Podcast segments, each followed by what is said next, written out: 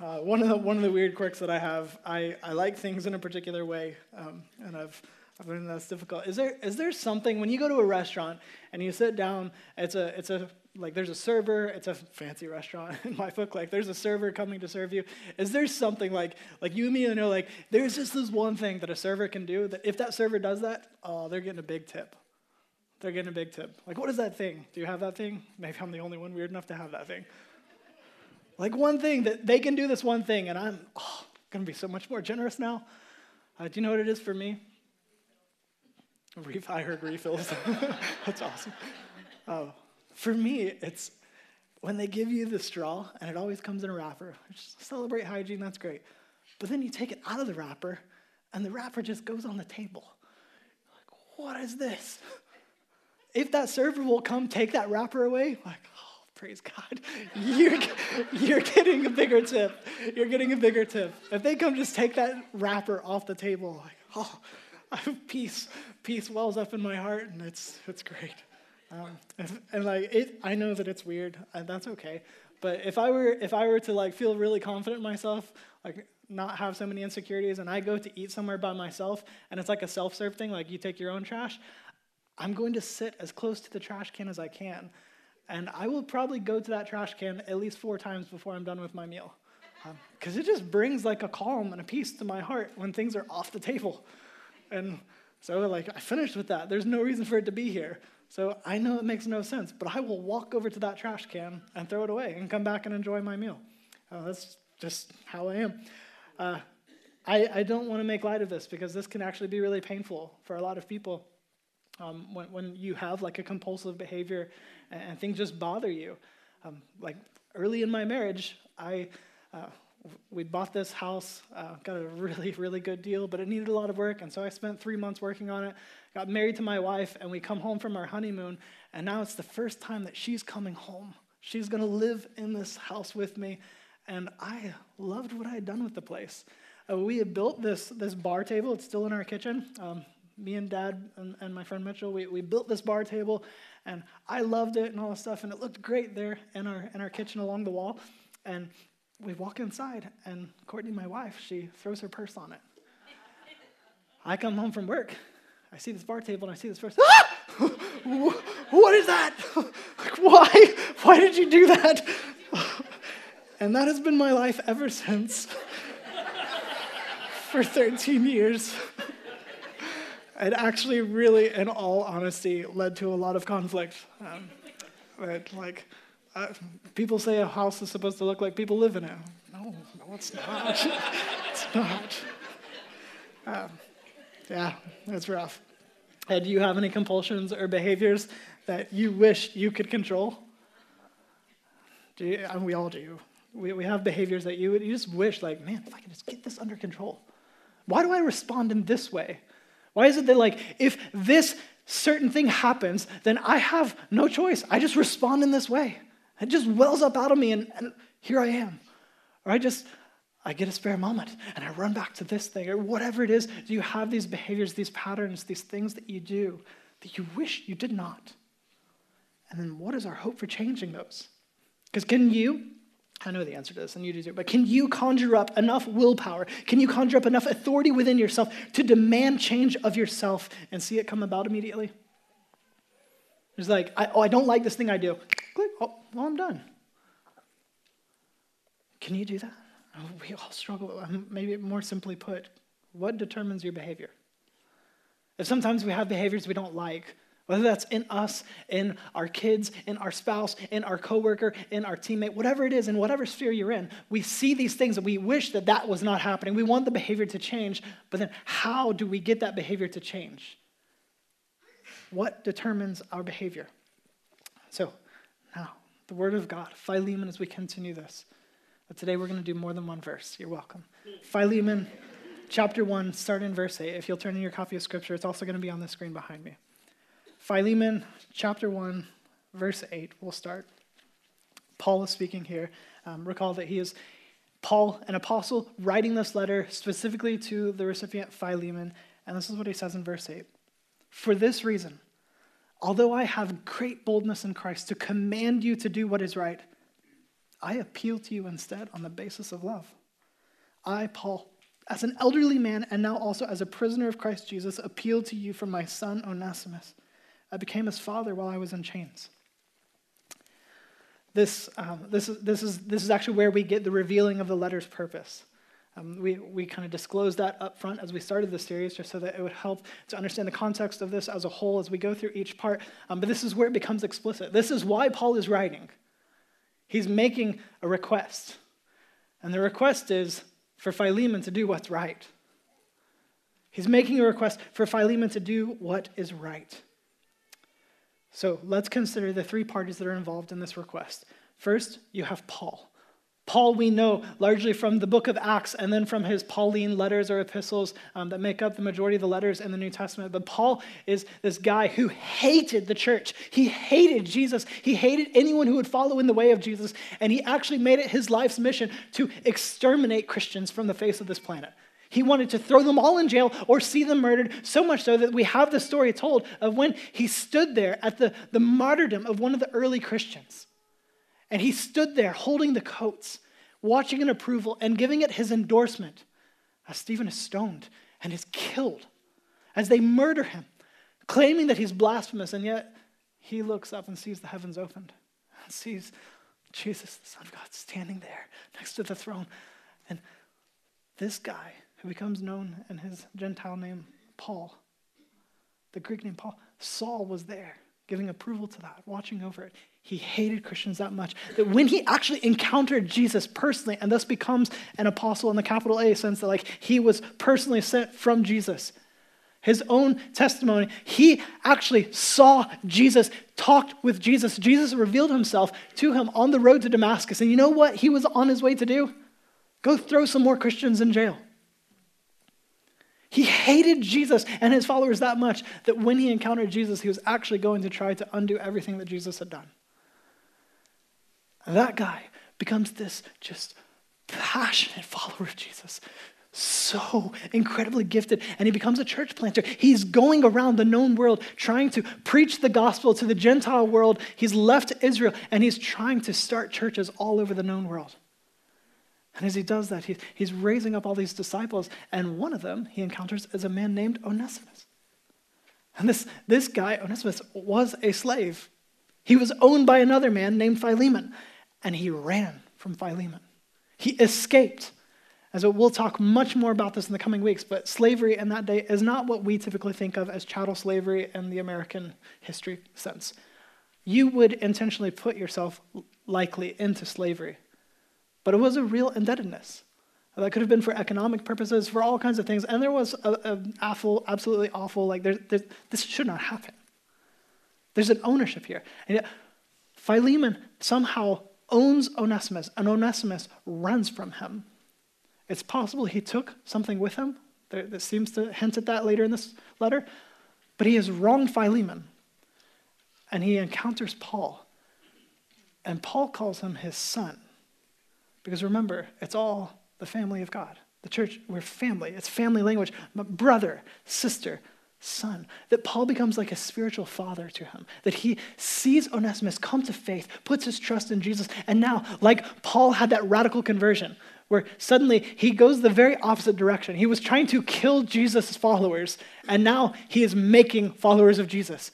And Onesimus becomes one of them that he's discipling Onesimus, and Onesimus is a huge blessing to Paul because at this point, Paul is actually a prisoner because of his proclamation of the gospel. And so Paul is writing this letter as a prisoner on behalf of Onesimus to Philemon, the one who was wronged by Onesimus, saying, like, let's make this right. Do what's right here. I know he didn't do what's right, but in light of the gospel, I want you to do what is right. And Paul, read it again. For this reason, although I have great boldness in Christ to command you to do what is right. Paul is saying, I have the authority. Now think about this. If you were Philemon and you receive a letter from Paul, like you have heard about Paul, they know each other, they've, they've personally interacted. Paul is writing to him, he knows him personally. And yet you also hear all the stories of what Paul has done. Like the church is trading these stories like crazy at this point. You wouldn't believe what's happening with Paul. Like, He healed this guy in this way. Like he got bit by a snake. Like all these, just you're hearing these wild stories. We don't know exactly when he writes this letter, but at any point when he would have written this letter while he was in prison, he has done amazing things. Like God has worked miraculously in him in amazing ways. And so you know this guy is an apostle, that God works in and through him in profound ways that is different. Wow, I've heard the stories. And that guy writes you a letter. Do you take that lightly? No. That guy has authority. Like when he says to do something, I'm a lot more inclined to listen because I've seen God work in him in ways that God hasn't worked in me. That just that doesn't happen regularly. Like this is amazing. And so there's an authority there. There's also an authority like this is someone who has been personally dispatched by Jesus Christ. Like most of the believers, especially these in the Gentile world, like Jesus' ministry was confined to Israel, to, to ancient Palestine. And so now you've got believers, followers of Jesus around the known world, but they're hearing, like, yes, I'm going to listen to the ones who actually saw Jesus face to face to know what is the way of Jesus. And as, as they're, as, yeah. we'll just get something better. And so we're so connected to so many people that we think that it's okay to just cut people out. And so, in the same way, I can't compete with that. In the same way, we think anyone with authority, they fail us at all, gone. And you know what's left when we operate in that way? Authority. Except God. Because God is the only one who will not fail us. And so, if we're to have any kind of authority in our life, which is good, Scripture actually says, rebuke an elder in the presence of all. And that's a little terrifying to me as one of the elders of this church. But it doesn't mean that I hide my failures from you. We live in light of the gospel. We live on the basis of love. And so I have to actually be honest about the fact that there are things that I could do that would absolutely disqualify me. There are qualifications for eldership, there are qualifications for leadership. They may not be as explicit in Scripture, but we, we should rightly discern who should lead us and who should we submit to in leadership. But then we do submit when it seems right and it's in accordance with Scripture. We submit to leadership because authority is actually a good thing for us. Uh, this is the way N.T. Wright, a New Testament scholar, who says authority is what happens when the gardener wants to affirm the goodness of the genuine flowers and vegetables by uprooting the weeds in order to let beauty and fruitfulness triumph over chaos, thorns, and thistles. Don't we want that? We need that. Authority is actually a good thing. It can be misused, it can be abused, but it is a good thing. And so, Philemon, getting this letter from Paul, who has every authority to say, do what's right, but Paul knows there's more than just this directive that I can give you. That I don't have to do this just because I have the right and the ability to do it. He says, instead, on the basis of love, do what is right, Philemon. Do what is right. You know why? A request is a lot harder to resist than an order. Think about that. If I or anyone comes to you and says, do this, and it might be something that creates a little tension for you, like that's, that's going to be hard. I, I don't really like that, or whatever the case may be. It's a lot easier for you to buck against that and say, nah, not happening, than if I came to you and said, I really need help this is what's right. Can you do this for me? I can think about that. Your spouse. If they come to you and say, do this, versus your spouse comes to you and says, can you help with this? Will you please do this? Which one is easier for you to like, I bristle, not, not, put up the wall? Certainly, it's much easier to defy or to push back against an order than a request. Paul knows that he's making an appeal here instead of just giving a directive. And there absolutely is time for directives. And directives can be done on the basis of love, but we have to think about like what is the heart in drawing someone in to seeing their behavior change. Make it on the basis of love because this is the way of Jesus. Like in scripture, like in the church, ecclesiologically, like in, in even this church, I hope and pray that we always submit to scripture. But the way of leadership at the top level in the church not out of greed for money, but eagerly, not lording it over those entrusted to you, but being examples to the flock. That the way that any of us as pastors should lead you with real authority over your life is not to just swoop in and say, do it this way, this is what you better do. It's actually to humble ourselves and be an example for you to follow. That yes, there are times when we may step in and say, no, on the authority of God's word, this is what you must do. As a follower of Jesus, as one brother speaking to another brother or sister, I need you to know this is what our Lord demands. But the way that we live that out is not compulsion, it's willingly. That willingly we lay down our life and we become an example that you would follow willingly, not begrudgingly, but you would follow willingly. That's the aim of leadership. It's the way of Jesus. Jesus, the Son of God, pre incarnate, pre existent, the, the, the one who has always been with the Father and the Spirit, and yet takes on human flesh. And as he takes on human flesh and he lives a sinless life, a sinless life, to be the perfect sacrifice, to be the spotless Lamb of God who would take away the sin of the world. When he gets to this point, roughly 33 years into his life, it's Passover week, and they're marching up. He knows that the cross is what he is going to. But he comes into Jerusalem and he says, I've, I've earnestly desired to eat this Passover with you. And so he's made arrangements for him and his best friends, the disciples, to come together in the upper room, as it's called, some wealthy person's house. They're going to be here, and Jesus is the host of this meal. Jesus has put together this meal and it's Passover. There's supposed to be these elements like we have in communion as a continuation of that. Like you're going to see the bread and remember the Passover when the yeast was not to rise. Like you're going to eat it in a hurry and there's, there's supposed to be lamb, and there's to be this cup of blessing, this wine. And Jesus reorients all of that. He is the lamb that is present that's going to be slaughtered, like on Passover. They would kill a lamb and put the blood over the doorpost, and there would be the wine. That this is to be our celebration. This is our joy. This is also the wrath, the cup of wrath that Jeremiah talks about is going to be poured out. And Jesus says, That cup is my blood. It's going to be spilled for you. This bread broken, my body broken for you. But that night, when Jesus makes that so clear to them, knowing he's going to be arrested, probably within a couple hours of this occurrence, Jesus, creator of the cosmos, that has entered into his own creation, takes off his outer robe and he takes a towel and a bowl of water because no one was willing to do the dirty work of cleaning their feet when they came in. And the King of Kings and Lord of Lords gets down and starts to wash with his fingers and a rag the filth from between their toes.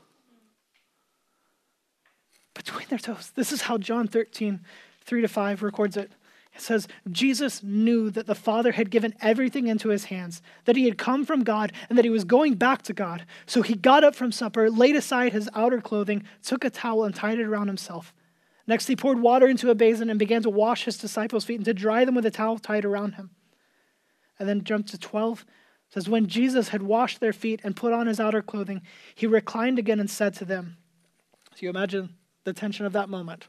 What, what just happened? As your stinky feet, and you even get to wear socks and shoes. But you imagine Jesus coming in here right now, taking your shoes off and putting his fingers between your toes how uncomfortable we feel. That this is God in human flesh doing this to me in this moment. What is this all about? And he says, Do you know what I have done for you? You call me teacher and Lord, and you're speaking rightly, since that is what I am. So if I, your Lord and teacher, have washed your feet, you also ought to wash one another's feet. For I have given you an example that you also should do just as I have done for you. Jesus has all authority. He has every right to demand of his own creation to do exactly what he as the creator would demand of it. Hey. he has the right to do that. Every right. Uncontested. He, as a leader, has never failed. He is fully qualified. We should submit in every way. We rightly would call him teacher, like we learn from him. We learn what is right. And Lord, meaning we submit. He is master over all. He says, rightly so, I am teacher and Lord. But do you see what I've done for you?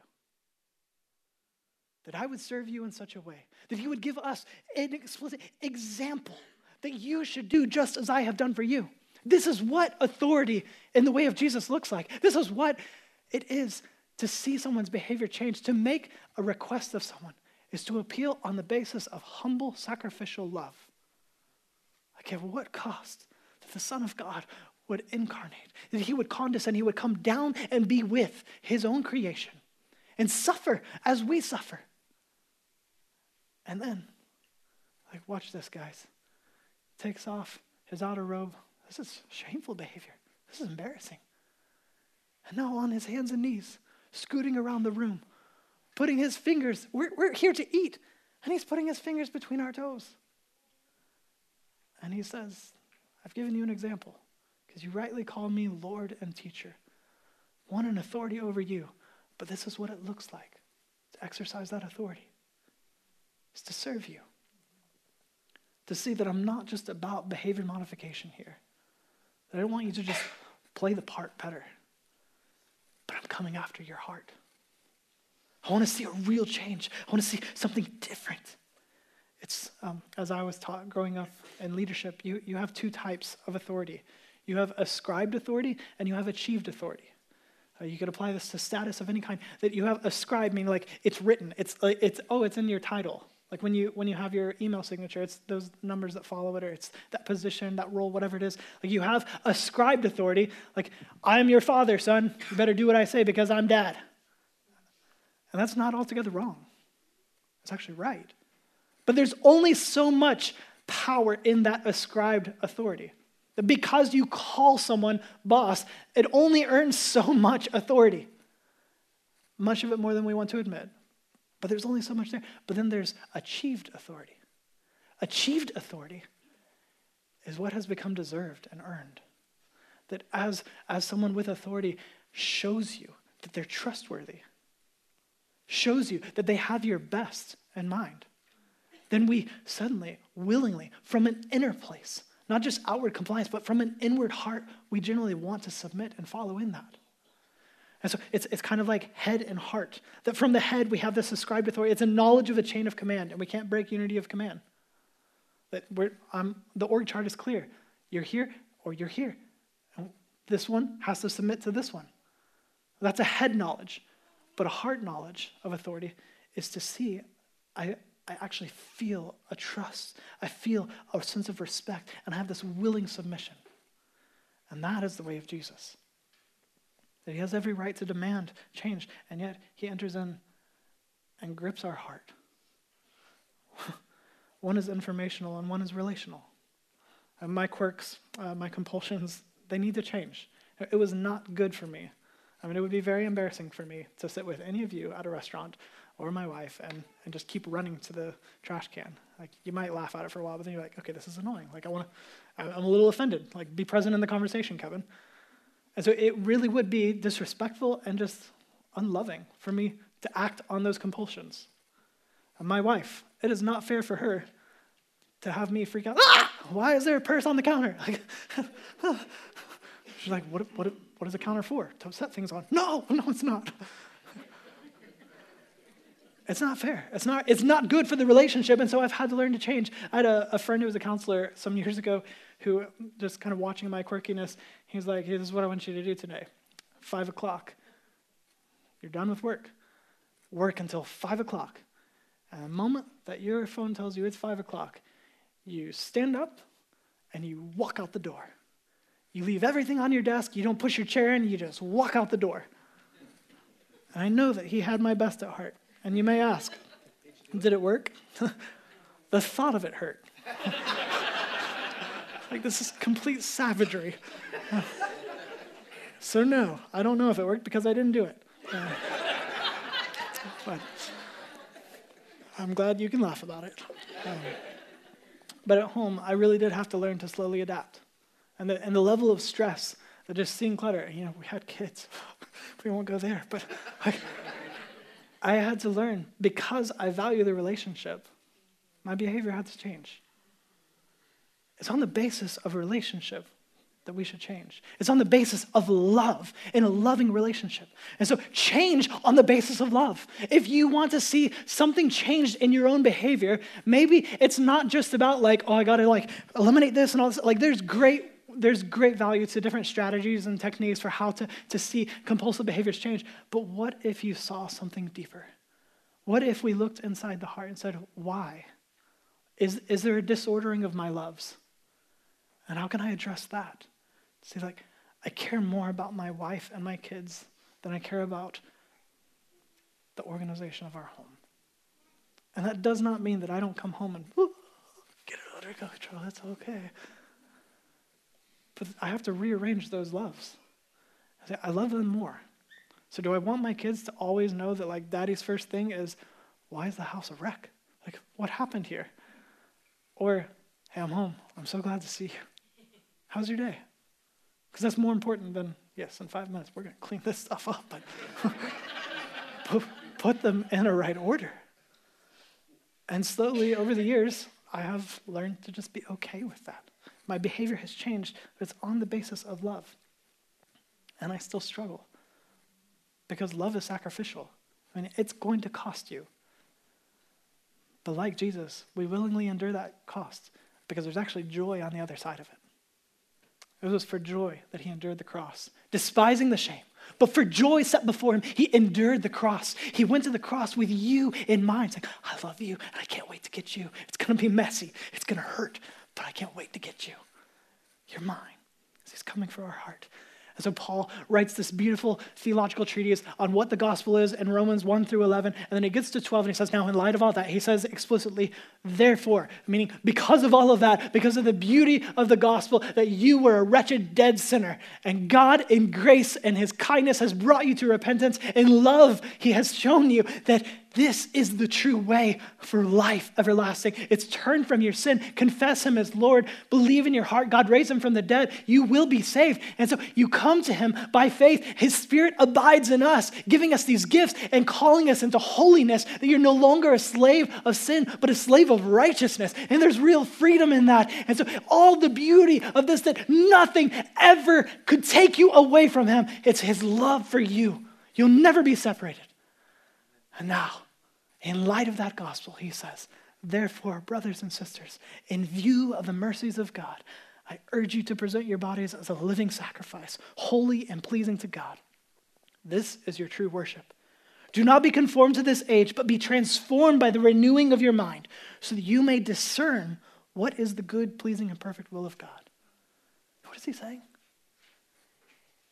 Therefore, I mean, because of all this, because of all it, because of the gospel, in view of the mercies of God. So if you didn't already catch the connecting word there, in view of the mercies of God, the God who loves you, and says, You deserve wrath, but in grace, I'm giving you life.